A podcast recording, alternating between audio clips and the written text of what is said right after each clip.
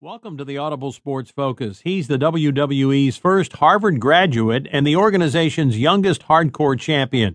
He's also known for writing Head Games, Football's Concussion Crisis.